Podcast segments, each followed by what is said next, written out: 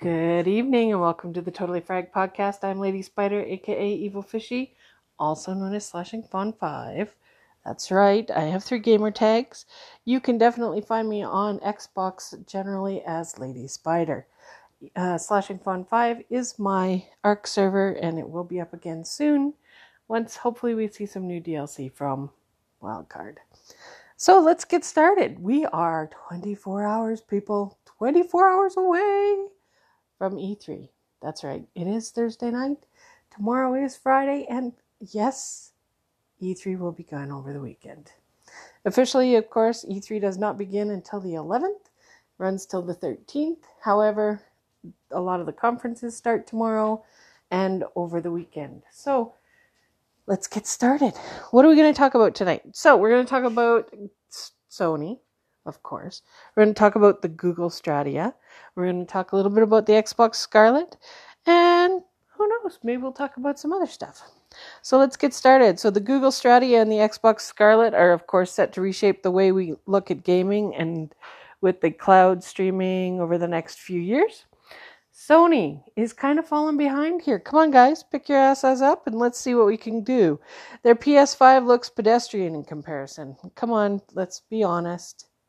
Sony is a little behind the game here. So for a next-gen console, of course, I mean, if they were like five years ago, they'd be top of their game. But they're still a little pedestrian because, of course, they're taking everything to the same thing as they did with the P S four, really. A little more speed, but nothing exciting. They're not taking anything cloud-based. Anyhow, let's talk a little bit about the Sony P S five. It will be backwards compatible. It'll have cross-gen play, great loading times, and it will be fast. But again, where's the cloud, people? Come on. Jim Ryan was interviewed recently by C net and asked if the P S five was going to be Sony's last physical console. Ryan was a little less than optimistic. He figures probably another one. General consensus would say that the P S five may represent the last of the traditional consoles for for Sony, and PlayStation will likely adapt a more hybrid console like the Stadia and the Scarlett, so kind of between digital and physical. So hopefully we'll see something a little more, I don't know, unique from Sony next time. Let's see. Hyperkin's latest clone console is on the way. That's right. Bringing you the N sixty-four. Do you miss playing it? Well, get ready. The Retro Ultimate Premium Retron gaming console for the N sixty-four is on its way. It will play N sixty-four original cartridges. That's right. So if you still have your cartridges, get ready. You'll be able to use them again. And it will output them at seven twenty p. So that's not bad. It's going to increase the, the graphics a little bit. The box will include a controller, a three-foot H D M I cable, and a six-foot U S B C cable. It will showcase at the E three in a video from Hyperkin, but it's only a prototype for now, and no release date or price has been given. So maybe twenty twenty, maybe twenty twenty-one. Google, of course, just detailed the Stadia. That's Stadia. Yes, it will offer blockbuster games on any device that can run the Chrome web browser. So it will launch in November. The cost is about one hundred twenty-nine dollars for the Founders Pack. It's going to be cloud-based, so there's no need for a console. Cross-platform play, so desktops, laptops, T Vs, tablets, phones, anything that has the Chrome browser, people. That means your iPhone and your Android phones will be fine. Single ecosystem for gaming across all devices. It's the Stadia game, sorry, the Stadia gamepad is built by Google. It looks a lot like an Xbox controller, but has a couple of twists. Um, it is Wi-Fi. It connects to the control. It sorry, it connects the control directly to the data center running the game, so basically it's going to connect you directly into the game systems just by using the controller. So there is not going to be a console per se, it's just a controller.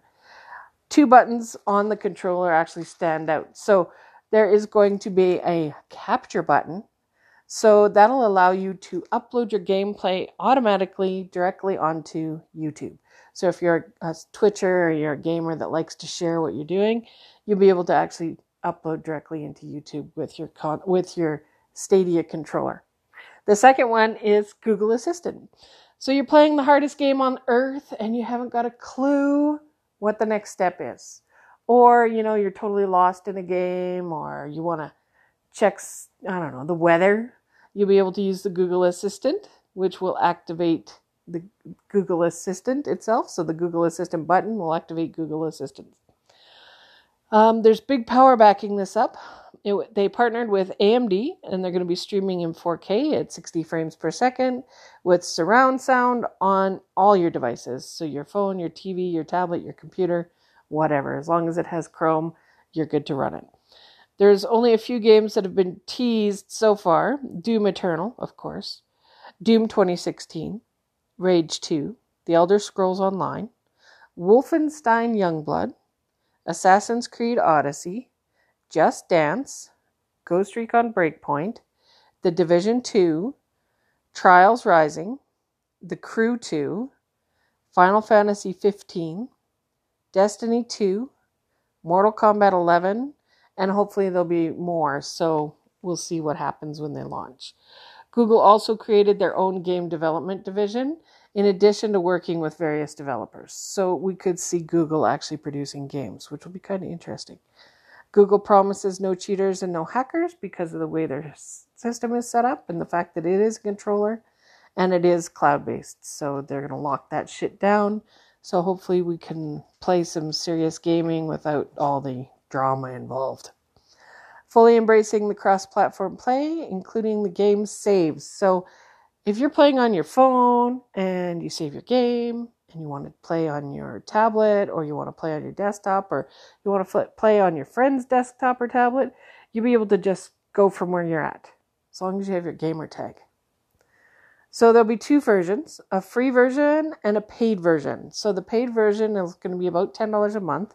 Of course, much like the Xbox Live subscription, it's similar in that sense.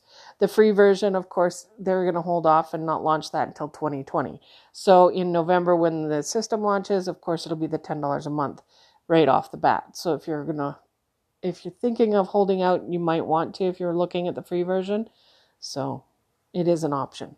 The monthly subscription service will launch in November, of course, with the gameplay.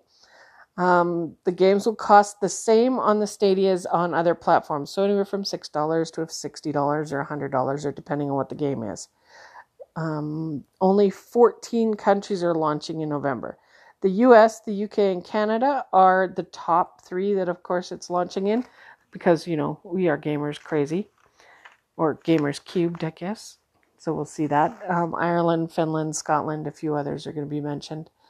Um, it'll only be purchasable through the Google's online store. So, of course, it is a whole get online, download it, pre-order it, whatever you need to do through the Google store online.